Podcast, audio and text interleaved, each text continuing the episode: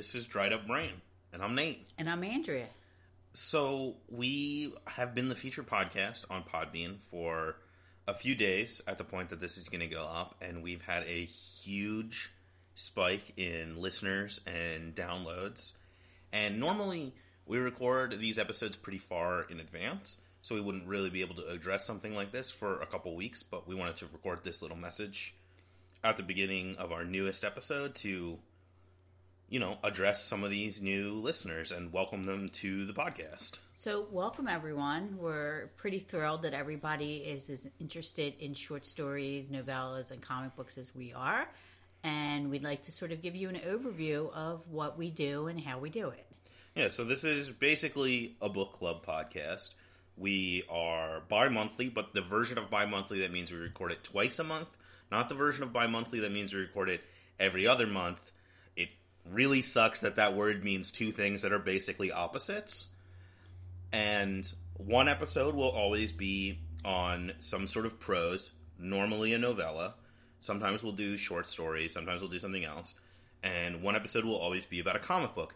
And a lot of times those will be part of a longer series where we cover one volume, one collection in a run every month. We did a 10 part series on The Sandman by Neil Gaiman and various other artists. And we just recently finished a six part series on Alan Moore's classic Swamp Thing run from the 80s, you know, with John Totleben and Steve Bissette and Rick Veitch and others. And you can go back and listen to those. Uh, if you go on our website, all of our stuff is tagged by author and genre. We cover a lot of science fiction and fantasy, but that's not like our main focus. We, we, we sort of bounce around the genre spectrum. Yeah, and I think the basically how we got started was Nate is my son, Yes. and he's a writer, Sort of. and I'm a librarian. And the theory, the theory of the podcast, the book club that started was that I would recommend a book or a short story or novella to him that he hadn't read, and he would recommend a comic book or a comic book writer that I hadn't read, and we would discuss it. And we started doing this. It was kind of casual over Froyo. We would talk about books that we were reading or things that we were interested in. And then we decided to take it to a podcast, which Yeah. we've been doing now. This is our 37th, 38th, depending on when you're listening to this episode. Yeah. Um, and we're we're going strong. Uh, I don't know how much more there is to say in terms of introduction. Like I said, we record these pretty far in advance, so if you want to ask us any questions, it would probably make more sense to go to Twitter at Dried Up Brains. Somebody had the singular version of our name for some reason. Uh, and you can ask us questions there and we'll respond. If you want us to answer on the podcast, it'll take us like a month to get to it because that's how our recording schedule works. Right. And just some quick points, especially about myself. If I say spoiler alert, I'm going to spoil it anyway because that's just how I am. Yeah, I'll always say there's a blanket spoiler alert for anything that's specifically the subject of a podcast. Obviously, we're going to spoil the crap out of it and talk about the whole thing. And honestly, we're not that great at not spoiling things outside of it. We'll try to throw up a spoiler alert if we're going to touch on something that is outside the purview of a given episode. But I don't know. Just be wary that if we bring something up, it's there's a non-zero chance we're going to spoil it without realizing. That's true. And uh, yeah, I guess that's So, basically. welcome, have fun, and let us know what you think. At the end of this episode, we're going to um, shout out what we're doing for January. And so you can get a heads up on that if you want to read along with us. And also, I know people are going to ask this. We end pretty much every episode by saying, spoiler alert, stay tuned. Uh, that doesn't mean anything. That's a nonsense phrase, so don't worry about it. Yeah, but do stay tuned. Yeah. Especially stay tuned because we're about to do a whole ass episode right now. Hope you enjoy it. Finally, from so little sleeping and so much reading, his brain dried up, and he went completely out of his mind.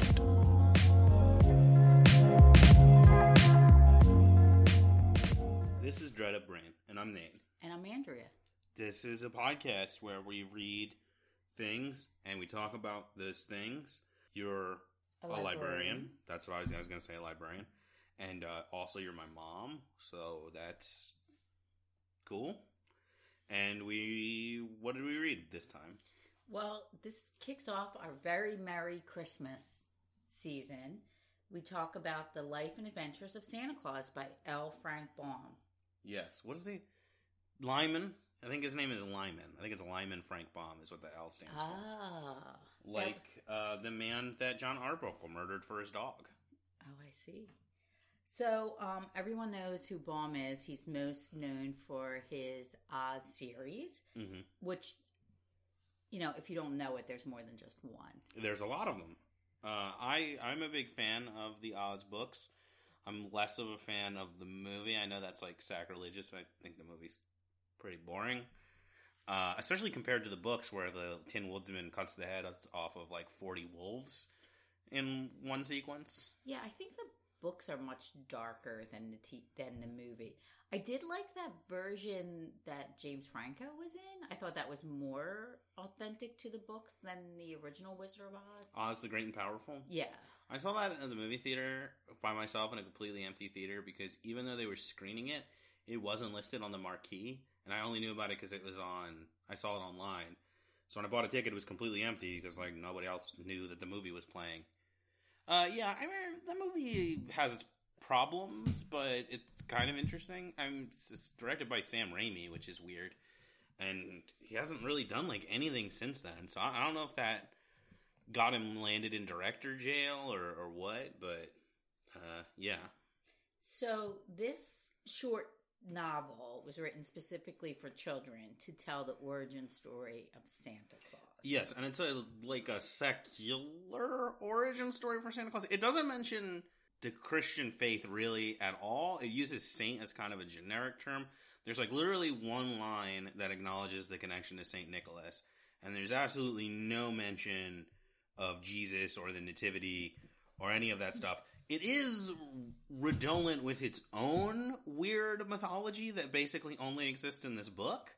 That is like kind of a um, deist, but also animistic sort of worldview. We'll, we'll talk about it. It's interesting. I think that's one of the big reasons why I like this book so much. I guess we can start there. What What did you think about this? Well, I was kind of. Let's talk a little bit about Baum himself Sure. before we get into it. So, this novel was written in 1902, and the first Wizard of Oz was written in 1900. And that really is his big claim to fame. That was like his breakout novel, and that really brings him to the forefront of writing specifically children's literature. Yeah, the Wizard of Oz was like even before the movie, the Wizard of Oz was like a huge phenomenon, and they did like touring stage plays. At some point, there was like competing stage plays between like him and I think I I I should have looked this story up before I started talking about it. I think there was a he had like a guy that he was working with, and they had like a falling out, and they both did their own.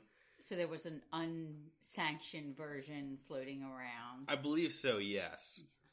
Well, a lot of people talk about Baum and call his works modern fairy tales. How do you feel about that term? I don't think it's necessarily inaccurate. I think they're closer to fantasy stories than they are to fairy tales. There's very little. I guess in my mind, a fairy tale implies something darker than what Baum is generally interested in writing. They're and they're not generally not like morality tales. They they they kind of are in that like Baum will make his characters be good people and shout out like when they're being good and hold that up as something you should aspire to. But you don't get a lot of like karmic punishments, which are a lot of fairy tales are constructed around. I think fairy tales in my mind are stories that are supposed to what you're supposed to get out of them is the world is kind of dangerous, so be careful. And what you get out of the Baum stories is like the world's pretty weird and you should try and be a good person. That makes sense. I was surprised to learn, I read a little bit, I hadn't read a lot about him, and I was surprised to learn that he was an early feminist and he was known for having strong female characters in his stories and he was an early supporter of the suffrage movement and mm-hmm. that he was also well known for advocating for Native American land rights, which I thought was kind of, I guess at the time, that was very controversial. And he really wrote a lot about discrimination and about sort of your favorite thing, this colonialism. Colonialism is not my favorite thing. You, no, no, it's not your favorite thing, but you, you love to talk about the adverse effects of colonialism. well, yeah, I mean, we live in America. It's unescape- inescapable. It's a specter over literally everything here. so, do you think the Oz stories are political allegories? I don't know. Well, there's that famous one about them being about the gold standard, which I don't believe. That feels like that feels like really bad literary criticism, where you're trying to like Da Vinci Code every story into being like a rebus for some sort of message. I think that there's some political. I, I think like his values clearly bleed through. The end of the Wonderful Wizard of Oz, like the happy ending is the colonizer goes home in a big hot air balloon, and somebody who's actually from Oz, i.e., the Scarecrow, gets to be in charge. Which is another reason why I don't really like the movie because my boy the Scarecrow does not get his due. But I don't necessarily think they were him trying to make a political statement. I think it was just like he wanted to impart certain values through his work, and those values happen to align generally with his political beliefs.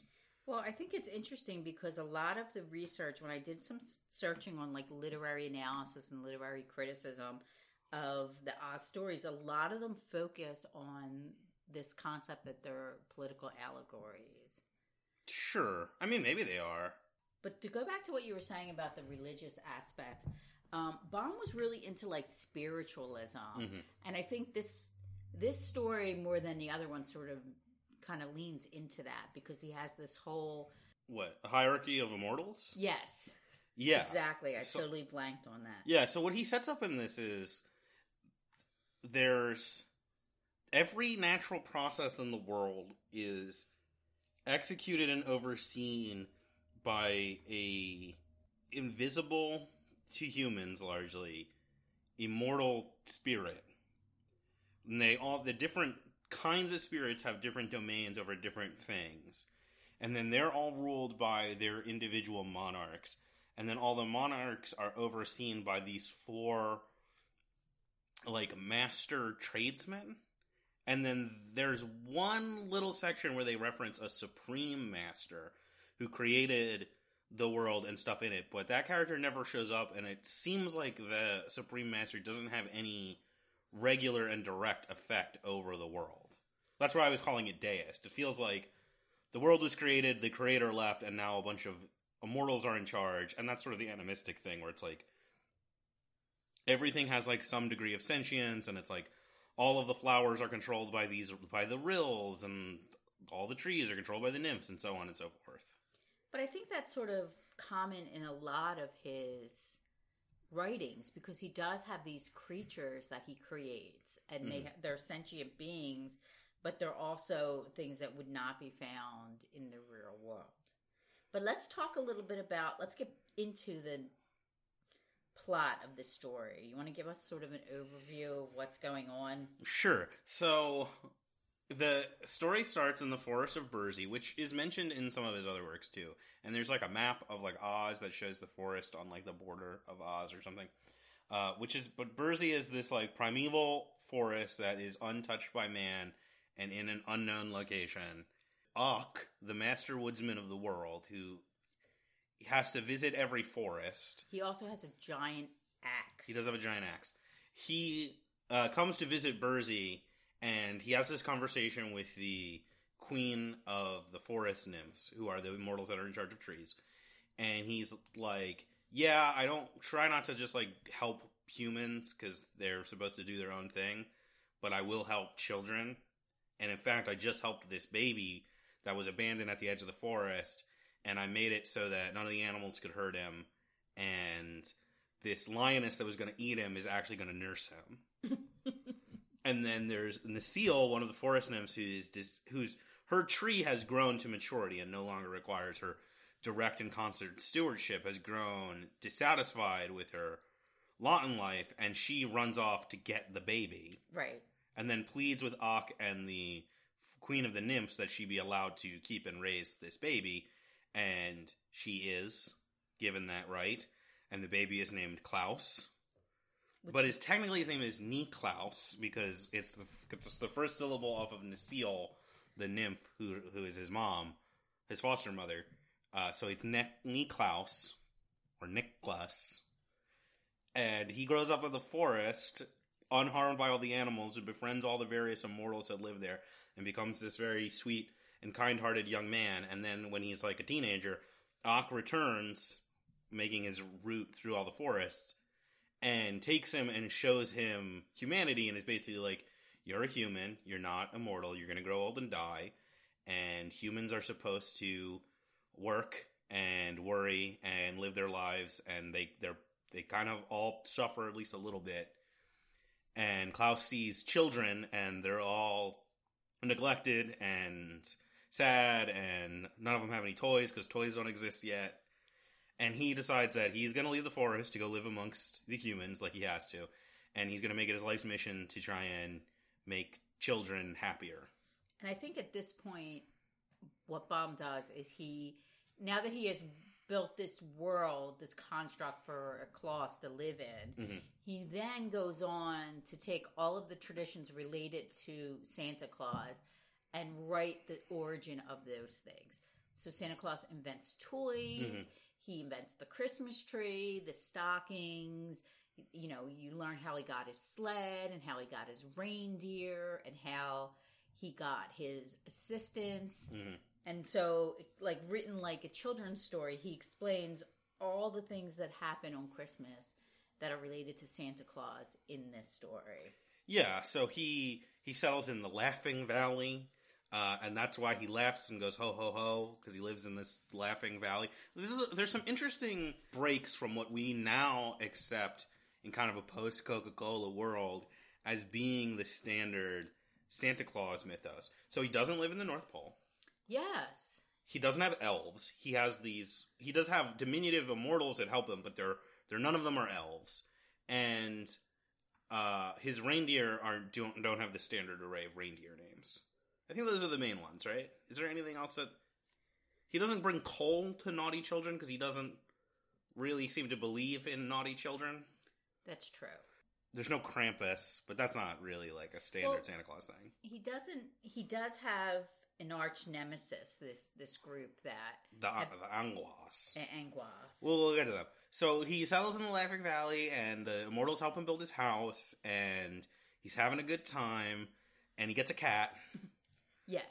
and he makes a wooden, just sort of idly, makes a wooden replica of the cat. He carves a wooden cat. Well, before that, he starts to live like a human. He, mm-hmm. he has he's going to build a house and plant a garden, and then as he's doing all this stuff, the immortals come to him and they say, "We'll do all this stuff for you, so you can concentrate on helping children." Yeah. So then he realizes he doesn't actually have a lot to do. And then there's this weird snowstorm, I guess because he's also friends with Jack Frost. Yeah, Jack Frost is like a minor antagonist in that he just shows up and is a little bit of a dick whenever he shows up. Yeah, so he's kind of bored and he decides he's going to make this wooden sculpture of his cat and he starts carving it and by proxy he invents toys because he he makes this cat toy and then one of the children see it and they realize that they can play with it and it will bring them joy.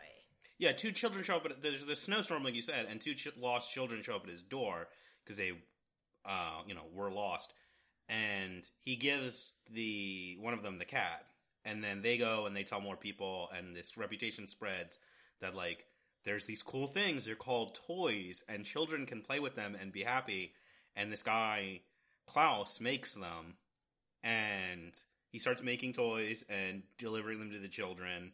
There's this one sequence where his wet nurse, the lioness, shows up, and she's old now, and she's hanging out in his house with him and scaring his cat. And she's like, "Why don't you make one of those toys of me? Because I'm much more impressive than a stupid house cat." And he does, but it scares one of the kids when one of the kids shows up to get a toy. And that's when he realizes that toys need to be nice and not scary. Yes. He carves a toy based on his foster mother when she comes to visit him, and that's how the uh, dolls are invented. Yeah, and then there's a very weird sequence where he's making clothes and he convinces the fairies to give him fabric so he can put dresses on the dolls, mm-hmm. and then he decides to make them look like babies because the girls want babies. Yeah. And so then he creates the baby doll, and then he starts to make so much, to- so many toys that he has to start delivering them to kids because he has too many in his house. Yeah, well, because he, he they build up in his house. There's two points where toys build up into a surplus. One is when it's there's a snowstorm and he snowed into his house and his house fills up with toys, and then he realizes that the deer can walk on the snow, and he makes a deal with the deer to help him deliver the toys. And this becomes this whole complicated thing where all the animals are under the stewardship of these immortals called Knooks. Spelled And- with a K. Yeah, and the most important Knook in the story is Peter Knook, who's the most crooked and crotchety of the Knooks. I get they're never described in detail, but I just kept imagining them as like old men. They're described as being like bent and crooked and craggy. I thought they. I thought that too. I thought almost they were like gnomes, but then later. But then on, gnomes show up. Yes. but uh, Peter is the Knook is like you So- can have these deer to help you, but if you don't get them back in time by morning, then you're not allowed to use the deer ever again. And then he gets the deer back in time, and the deer he's allowed to use the deer, and they're given special herbs that make them strong and powerful and fast, and they get to bathe in a special pool that makes them beautiful. I was thinking about that. That's one of the gifts that the nymphs give him. But I wanted to get back to the toys. the story's very episodic. That's why we're kind of bouncing around. Yeah. There's no like thrust of an ongoing plot. Yes, each chapter is almost like its own short story. But I was really surprised that you didn't bring up that the story is about like ec- the economic divide, because when Ak shows him humanity, he shows sort of how some the children are very poor, mm-hmm. and the rich people who live in the town have nothing, don't help the poor people. And then when Claus decides he wants to help people, he wants to help poor children. Mm-hmm. And then there's that part where the Lord's daughter shows up and he she wants a toy. Yeah. And he's kind of like, You have money, why don't you get your own toys? And then he realizes that all children need Yeah, it doesn't matter to the kid if they're rich or not. Like they can be just as unhappy and bored as any other child. But I I mean, he's he's crafty. He just like he makes everything. He convinces the gnomes to give him steel so that he can have steel runners on his sled. Mm-hmm. Also, his sledge runners also have secret like fucking speed racer wheels that slide out of them. Yes. So that if he goes to somewhere where it's not snowing, he can still use the sled. There's lots of that. I feel like Baum addresses directly a lot of like questions a kid would have about Santa Claus, where it's like, "Oh, how does he get his sled here if there's no snow?" And he's like, "Well, it's got wheels." There's a whole sequence where he explains what happens when you don't have a chimney, which also ends up being the invention of the Christmas tree. Yeah, because I guess it, And then the last chapter deals almost exclusively with how does Santa Claus deal with the fact that nobody has any fucking chimneys anymore. well, I guess because now uh, the story moves from like the pre-industrial age to the industrial age, which is what's going on when he's when Baum is writing this in the early 1900s. Yeah. So I also think he starts to write these children's books at a time when children are now moving away from like going to work when they're nine years old. Sure. So now they have the leisure time to listen to these stories. Uh, yeah. So what's the other? What's what other stuff are we missing? He makes the to- he makes the toys. They're they're nice. Oh, so the the Christmas Eve thing happens because when he gets to the deer back, the king of the Knooks is like, He's an hour late. yeah, Or one minute. He's one minute late, and so the punishment is he can only have the reindeer once a year, and then he seemingly arbitrarily the king decides it's going to be Christmas Eve, but it turns out he he's trying to fuck with Klaus because Christmas Eve is like a couple days away, and he's not going to be able to make it in time. I was thinking about this. I think the reason why he doesn't mention the fact that you know, like Santa Claus is watching you, or you have you can't be naughty, is because in the plot of the story, the the Aguas they despise Claus, mm-hmm. and they're these sort of invisible to human entities that manipulate children and make them act naughty. Yeah, they bring out people's worst impulses. The explanation in the story for Santa Claus is watching you and he knows when you've been naughty or good is that that's par- parents make that up about him to Right. try and control their children. He doesn't actually care and will give gifts to whoever he can give gifts to. Right.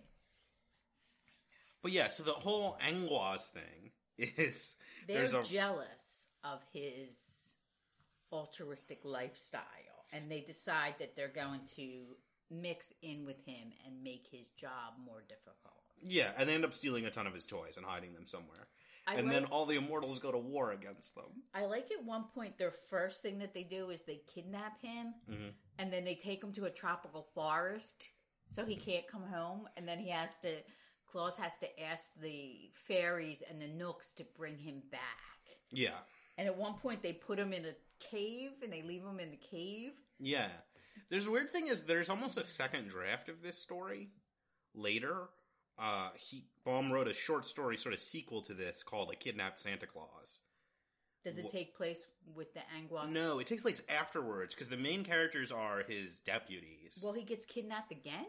Yeah, so th- a kidnapped Santa Claus introduces that at the edge of the Laughing Valley, there's a mountain with the cave of the demons in it, and the demon cave is like this metaphor for being bad, essentially. So there's a demon of envy, selfishness, hatred, and malice, and when you you feel those things, it means you're visiting their caves, and then off to the side from them is the cave of the demon of repentance.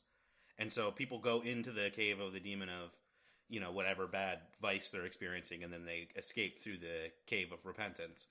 And the demons hate Santa Claus because he's inspiring everyone to be so good that less and less people are visiting their caves. And so they ah. kidnap him to try and ruin Christmas Eve, and his deputies successfully execute the Christmas deliveries, and then lead the, an army of the immortals to the cave of the demons. But the demon of repentance has already let Santa Claus out, and that's the whole story. So the Aguas, Anguas, Yeah, they're invisible monsters, and they Yeah, first they take them to the tropical world, and the Knooks make this deal and say, "Okay, you're a friend of the fairies. You're our friend, and then we're going to take care of you." And they bring them back. yeah he knows a special whistle that summons the Knooks. Of course. And so the even though then the tropical knooks don't directly know him, he's like, I'm a friend of your brethren in the forest of Burzee, so please help me. So then the second time he gets put in a cave, and he has to call upon the fairies mm-hmm. to rescue him. And then the Anguas realize that the immortals will help him. So the third time that they mess with him, they just take his big sled of toys, and he has no toys to give to the children.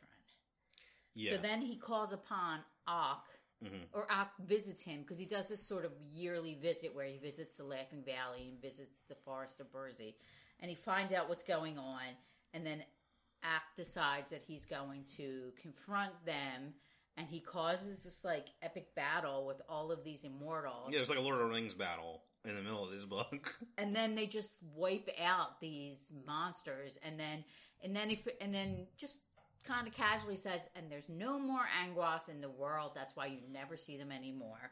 Because the woodsman destroyed the entire species.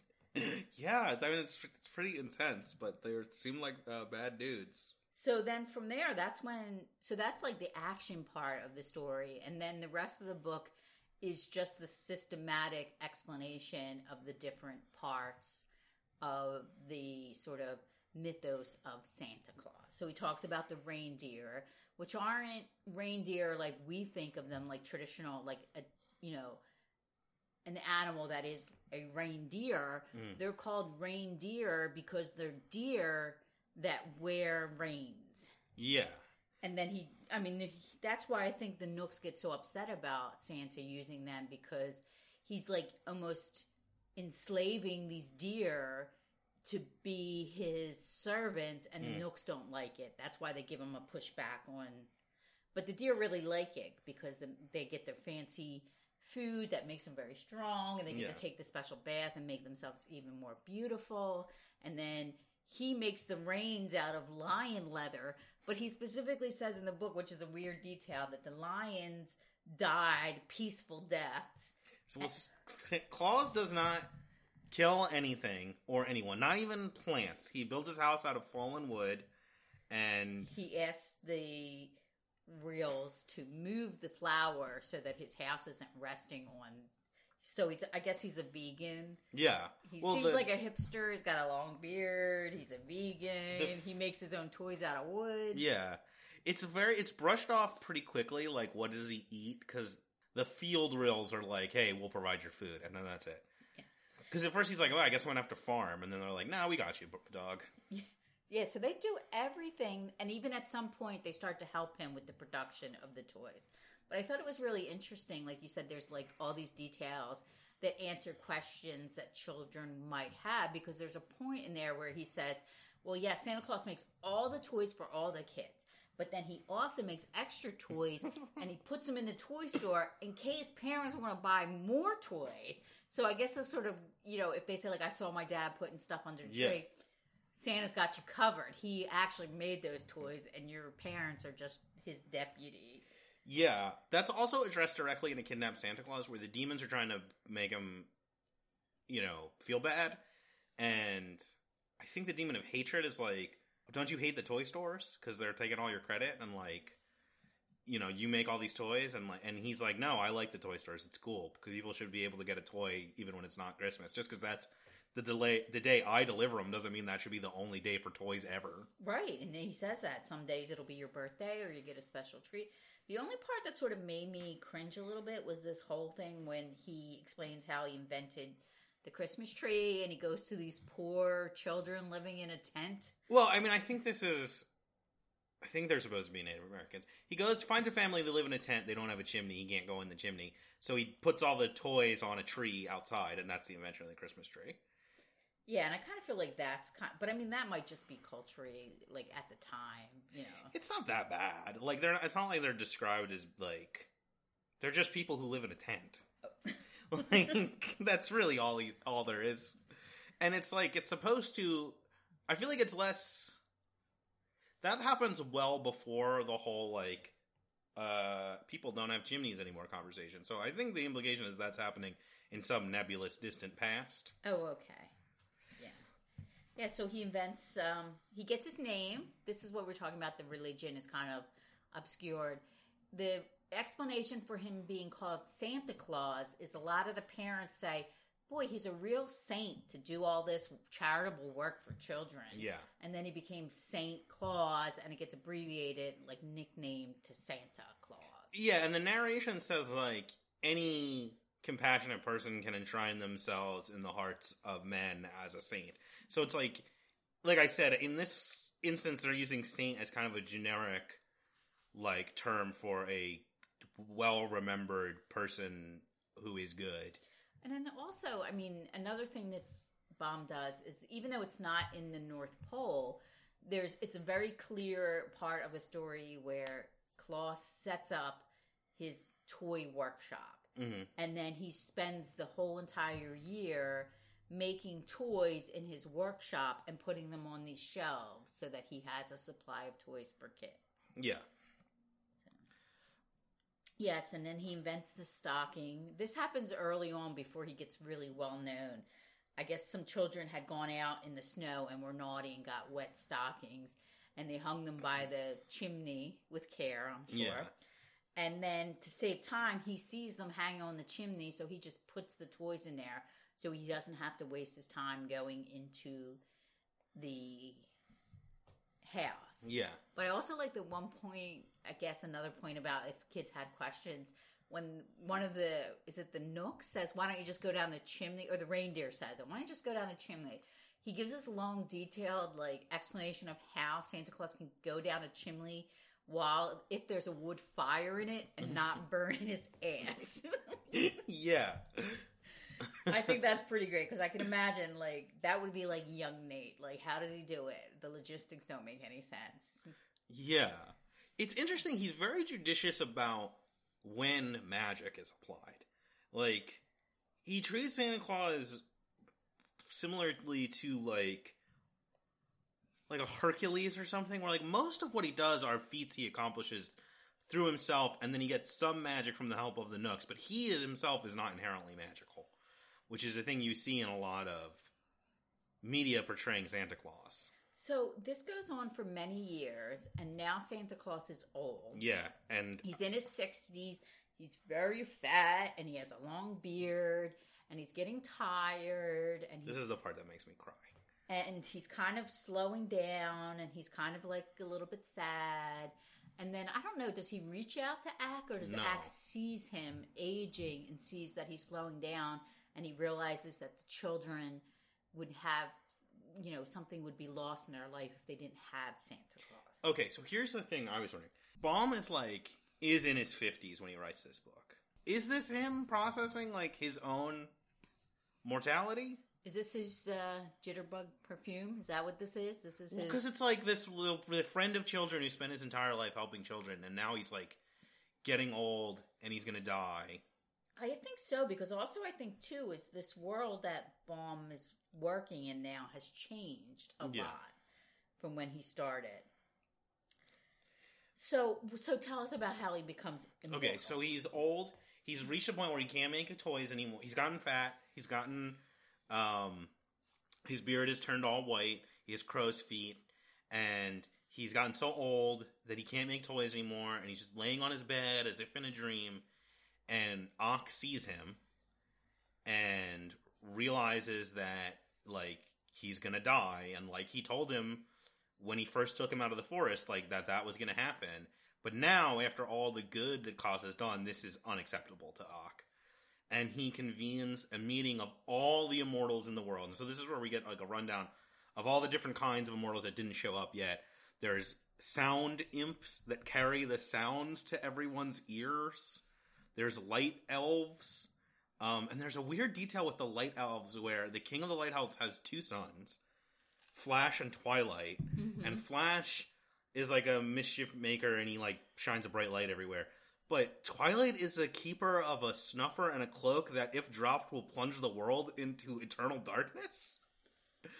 There's the Gnome King who he, earlier in the story he brings presents to the Gnome King's kids and becomes friends with the Gnome King, and I think the Gnome King makes the jingle bells for the Right. sleigh. And then there's the other master tradesman. So in addition to Ak, the master woodsman of the world, in addition to Ak, it's Bo, the master mariner of the world, and Kern, the master husbandman of the world. And then there's also the Gnome King, the Queen of the Water Spirits, the King of the Wind Demons, the King of the Ryls, the King of the Knooks, the King of the Sound Nymphs, the King of the Sleep Fays, who's pretty clearly the Sandman.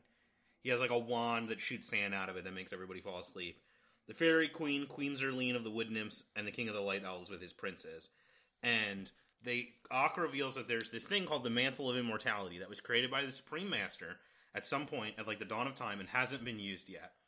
And he makes the argument that it was created for a reason. Obviously, it's supposed to be used by someone at some point. And if Santa Claus does not deserve it, then no one will ever deserve it. And it was pointless to have made it in the first place. And he convenes a vote among all the immortals on whether or not they should bestow the mantle of immortality on Santa Claus. Here's the thing. I thought this was a lost opportunity because I was so sure that the mantle was going to be his suit or the cape, you know, the fur. I thought it was going to be his red iconic outfit, and it's really not. Yeah, he just gets the outfit offhand. Like I think, like the fairies or somebody makes it for him when they're building his house, and it's just described as a suit of sturdy woolen clothes. Is Yeah. basically it. Uh, yeah, the mantle is like I just, it's just like a harness. Yeah, it's like a pair of suspenders that he wears. Maybe that's it. Maybe that's supposed to be his iconic sus- suspenders that he wears. But I really thought that it would have been like that was an opportunity to sort of explain the origin of the Santa Claus suit. But so they all, all the immortals unanimously vote in favor of giving Claus the mantle. And so they go to his house where he is sleeping and presumably about to die, and they lay the mantle on him, and he like absorbs it into his body, Yeah. and he is returned to the vigor of his youth. He still looks old, Yes. but he's he's sprightly and uh, you know has his energy again and his foster mother gives him a kiss on the forehead and all the immortals leave and the next day he wakes up excited because now he he has energy again. And he can go back to making toys. And Ak shows up and is like, "Hey, we made you. We had a me and all of the spirits of the world had a vote, and we decided you should be immortal because you're the best guy who's ever lived." And he's Santa Claus is like, "Wow, that's great. Thank you very much." So then he decides that because he has all of the trappings that he needs now to be this modern Santa Claus, he gets these deputies. Some of the immortals, like the Knooks and the Ryls, start helping him make the toys. Yeah, and he gets four deputies who are the main characters in that kidnapped Santa Claus story. Uh, what are they? There's Peter is one of them.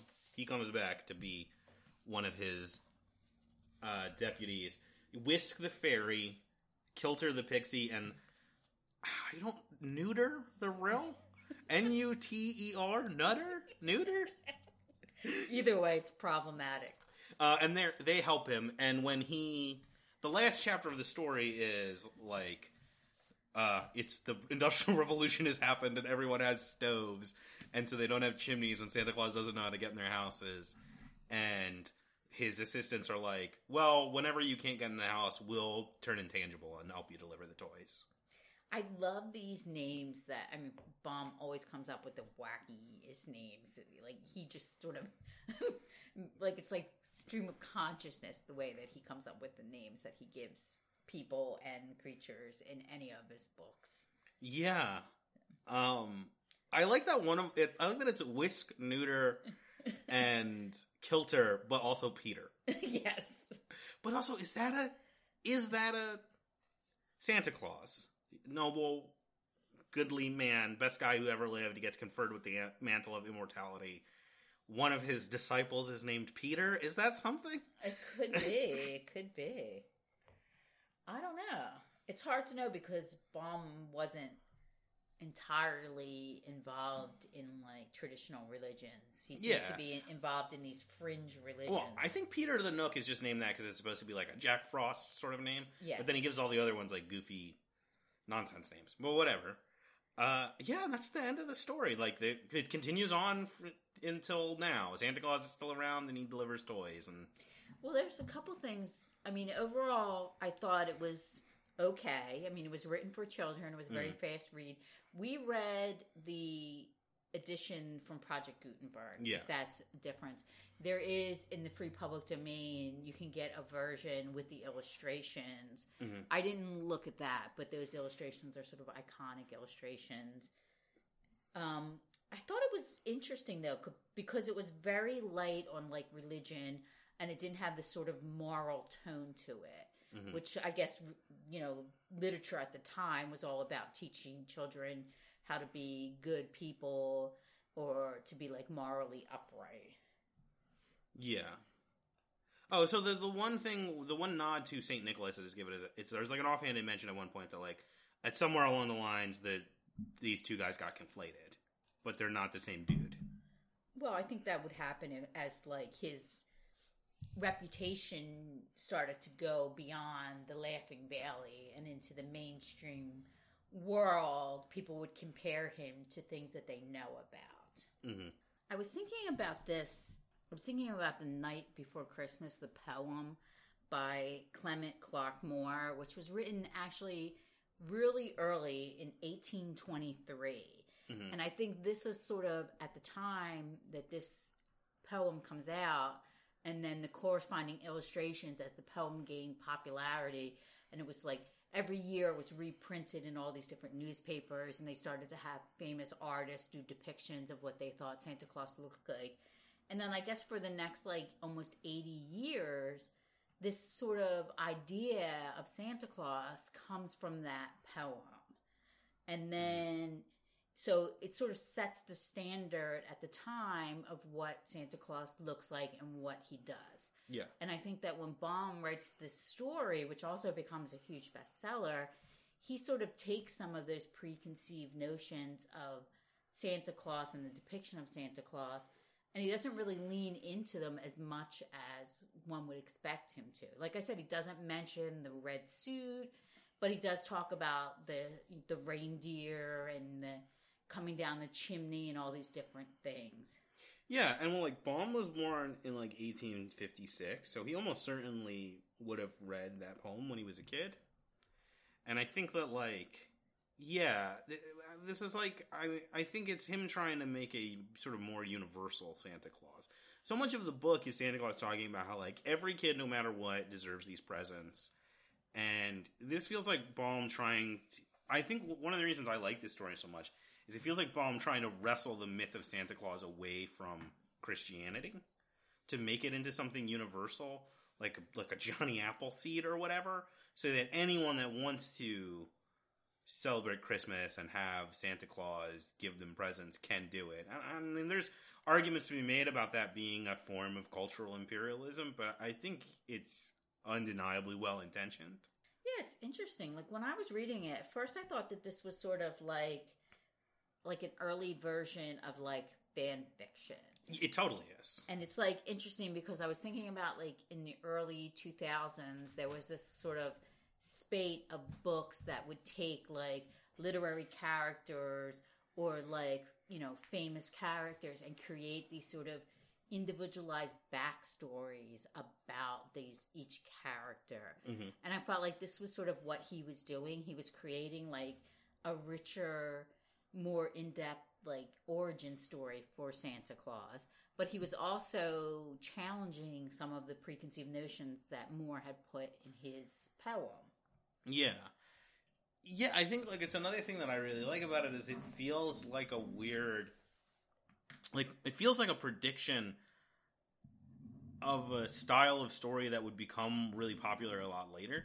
Like this reminds me of things like uh, like Green Lantern Secret Origin where it's like let's go back and retell the origin of the Green Lantern from a modern perspective and like here's why he has his bomber jacket and here's why this thing's this way. Baum reached this point with the Santa Claus character where he's like, I know all the things that are essential for the Santa Claus mythos, so how do I work those into a coherent narrative that describes a singular character? And then you can see in the history of comic books, writers reach that point with the superhero characters and be like, okay, I, understand all the things that make Spider Man Spider Man, so how do we rework those into something more streamlined and coherent? And then we get like the Ultimate Spider Man comic. And in a way, this is kind of like Ultimate Santa Claus. And I think that's really interesting. I think if you if you know anything about me, it's that once it hits December first, I reattach myself to this obsession that I have with the Nutcracker, with the the the ballet, the music, the concept of the Nutcracker. And in 2017, Greg, Gregory Maguire, who's best known for writing Wicked, Also, you know, uh, he wrote a book called Hiddensee, which was the untold biography of the Nutcracker. Mm-hmm. And of course, I immediately read that while I was listening to the ballet. You know, I just I- something about that at Christmas time just sort of. I mean, I don't even have a Nutcracker, no. but I am obsessed with this sort of idea of the Nutcracker. And he does the same thing that Baum does, but he does it for the Nutcracker. He mm. creates this sort of imaginary story about how he went from being the, you know, a human being or being the actual wooden soldier the you know the story behind how he went from being a human being to being the nutcracker in the play you know in the ballet. And i think like he sort of i mean first of all he's obsessed with the oz world. He's mm-hmm. written like 12 books about different characters in you know that Baum had created for his Oz series, but he sort of takes the same sort of technique that Baum does, where he takes a character or a famous character or a character that's never fully fleshed out, and he creates his own version of his history. Yeah, I think it's we've mentioned I mentioned it a couple times on the podcast, but it's also very similar to Philip Jose Farmer's Wold Newton books. He does the same thing with uh, Doc Savage in Doc Savage: His Apocalyptic Life, and with Tarzan in Tarzan Alive, the definitive biography of Lord Greystoke. I think is the full title of that one. Well, I mean, as a librarian, I hate these sort of genre titles that they put on different kinds of like reima- they call it revisionist retelling, which I find to be like sort of a, like a complicated phrase to describe this type of literature. I don't think it's terribly inaccurate, though. You are literally revising and retelling at the same time. But I think like Baum may have been an early innovator in this genre. hmm Yeah, I definitely think so. Let's talk a little bit about the adaptations, the 1985 film. I know you have some thoughts about this. Yeah, so there's there's like two adaptations of this, right? Because I think there's a, tra- a much later traditionally animated one. So there was a, there's a Rankin Bass one, which is like one of their later ones. Like people associate Rankin Bass uh, with the '70s, I think, and it's and you know it's done in a similar style to all their other things with the the stop motion, but it's it's a really interesting anomaly in their uh, in their oeuvre because one, I don't think it's a musical. I don't think there's any songs in it. And two, the characters look different. Like there's that classic Rankin Bass character design that I'm sure you can picture if you've seen any of these Christmas specials, like Santa Claus is coming to town or Rudolph the Red-Nosed Reindeer, where it's like the big round heads and the little bulbous noses. And this eschews that almost completely, and the characters are much more realistically proportioned and it has a much more um not somber tone than the other ones but it's a it's a very different tone. You know it's not like a oh here's a wacky thing and Burl Ives is here and Fred Astaire is going to voice a character. It's a much more like here's your uh, as, as sort of like thoughtful and caring an adaptation of this fantasy story as we can muster. And I dig it a lot and it's almost never shown. So I have like weird bits and pieces memories of this adaptation. And then there's a later one that I have more definitive memories of because they would play it on Cartoon Network sometimes. Uh, that was like, yeah, it's like from 2000, and it's like a traditionally animated one, and I, I remember it looking kind of crummy. Uh, and they make the Awgwas look like uh, the Rock Eater from the Neverending Story. Oh, really? And in that one, uh, the Master Ak is like an angel. Like he looks like an angel. He has like big wings. But yeah, I don't know. I think they're cool. I, I like that people have tried to adapt it. I think there's totally room to do it again if somebody wanted to. It doesn't really have a. If you were going to make like a movie, I think you'd have to rework it a little bit because, like we said, it's very episodic. There is no like. It would be interesting to do it as a limited edition TV series. That would make more sense than anything. You know, like a prestige version of it. Because hmm you would need a lot of special effects. Oh yeah, because well, there's all sorts of crazy immortals and talking animals, and there's a Lord of the Rings battle with invisible demons. But I think it's interesting because when you pitch this idea of doing two versions of stories about Santa Claus for the month of December for the podcast, this was a while ago, you know, pre planning hmm for the podcast. Just recently, I saw that Netflix now has a movie that they're pushing for the holidays called Claus, which tells the origin story of Santa Claus. It's not based on Baum's book, Yeah. but it's related in the sort of the same thing. Mhm. It's Claus with a K, which Yeah. is The same title alert. as the comic we're gonna do. That's right. You want to talk about our next up? uh, sure. I mean, so the next thing we're gonna do is we're gonna finish out December with another origin story for Santa Claus, and this is a pretty different one. A very a not dissimilar narrative philosophy at work, but a very different result, and that is Grant Morrison and Dan Mora's Klaus, just with a K, just Klaus, which is a I think a 2015 comic that they did. It's a six or seven issue miniseries, Six. six issue miniseries that just tells an, another take on the origin of Santa Claus, and it's more of like an actiony fantasy sort of thing. I described it as being kind of like if Santa Claus was Conan the Barbarian. It's not quite that, but it that's not a totally inaccurate description of this. When I saw the preview for, I haven't read it. That's Mm. and I haven't read anything Grant by Grant Morrison. Yeah, so this- this is going to be a very new experience on two levels. When I saw the Netflix preview, I thought it was an adaptation of the comic because they have the same exact name. Yeah, it's something different though. I think it would be cool to do an adaptation of the comic. The comic is both of these are weird. Like the Life and Adventures of Santa Claus and Klaus are both weird takes on Santa Claus. We, you and I were talking about the Life and Adventures before the podcast. Well, you when you told me you would finish it, I was like, "It's weird, right?" And you were like, "Yeah," and I was like, "It's weird in the same way that like medieval Christian apocrypha is weird, where you're like, here's a story where."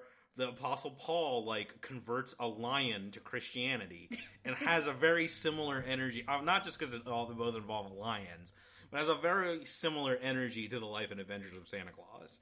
Where it's like you think you know the story, but like here's Santa Claus's war with invisible demons, and here's like the point where all of the spirits of the world have a meeting and vote him worthy of immortality.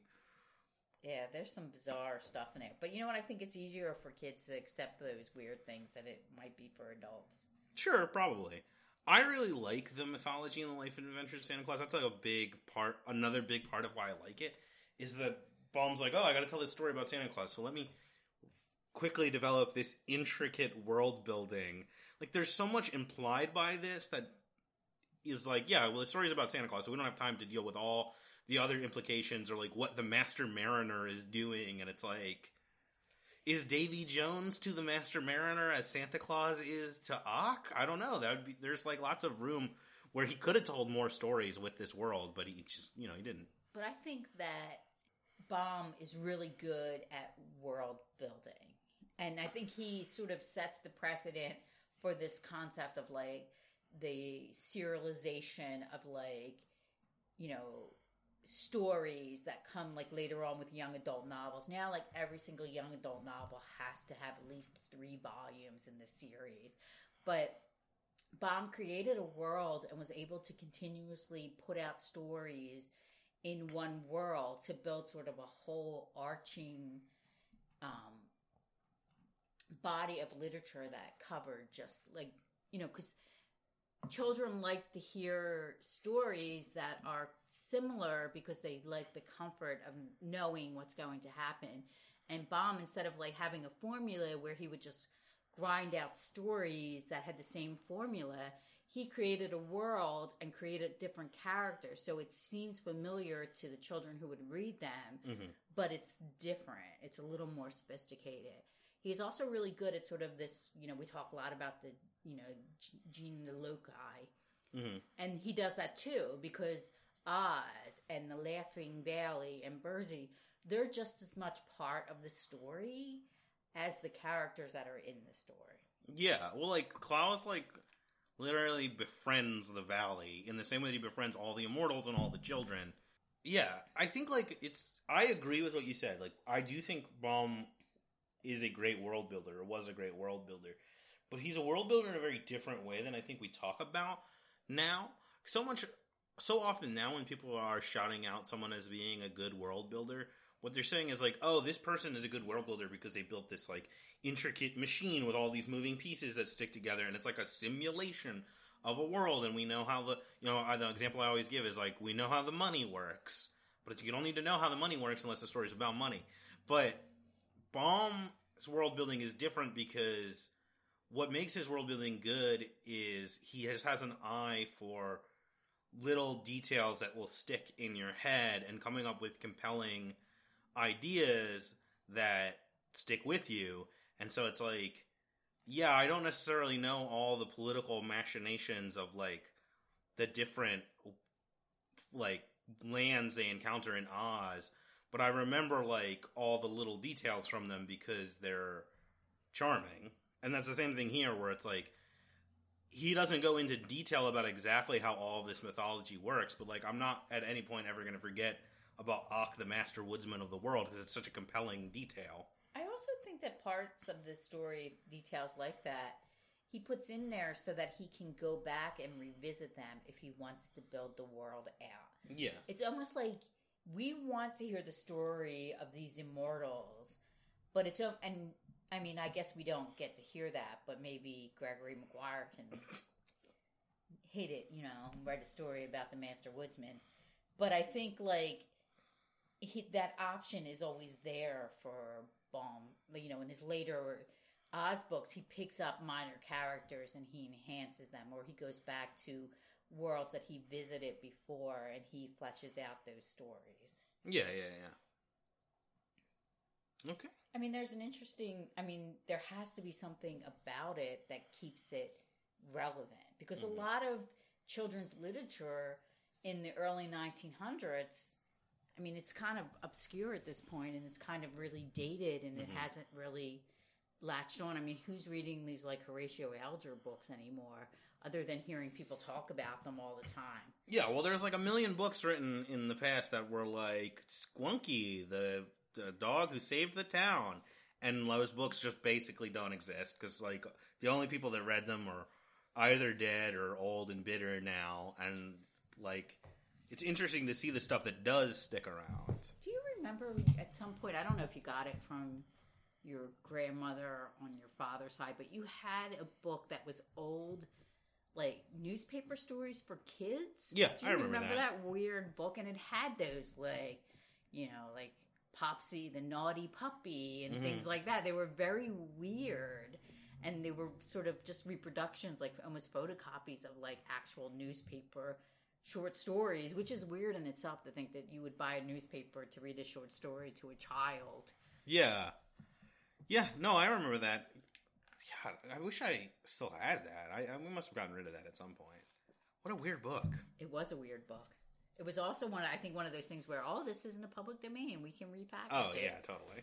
So, so next up, we're doing Claus with a K. Mm-hmm. Are we going to watch the Netflix movie, or are we just going to? I mean, it's unrelated. I might watch it. I watched that one they made where Kurt Russell was Santa Claus.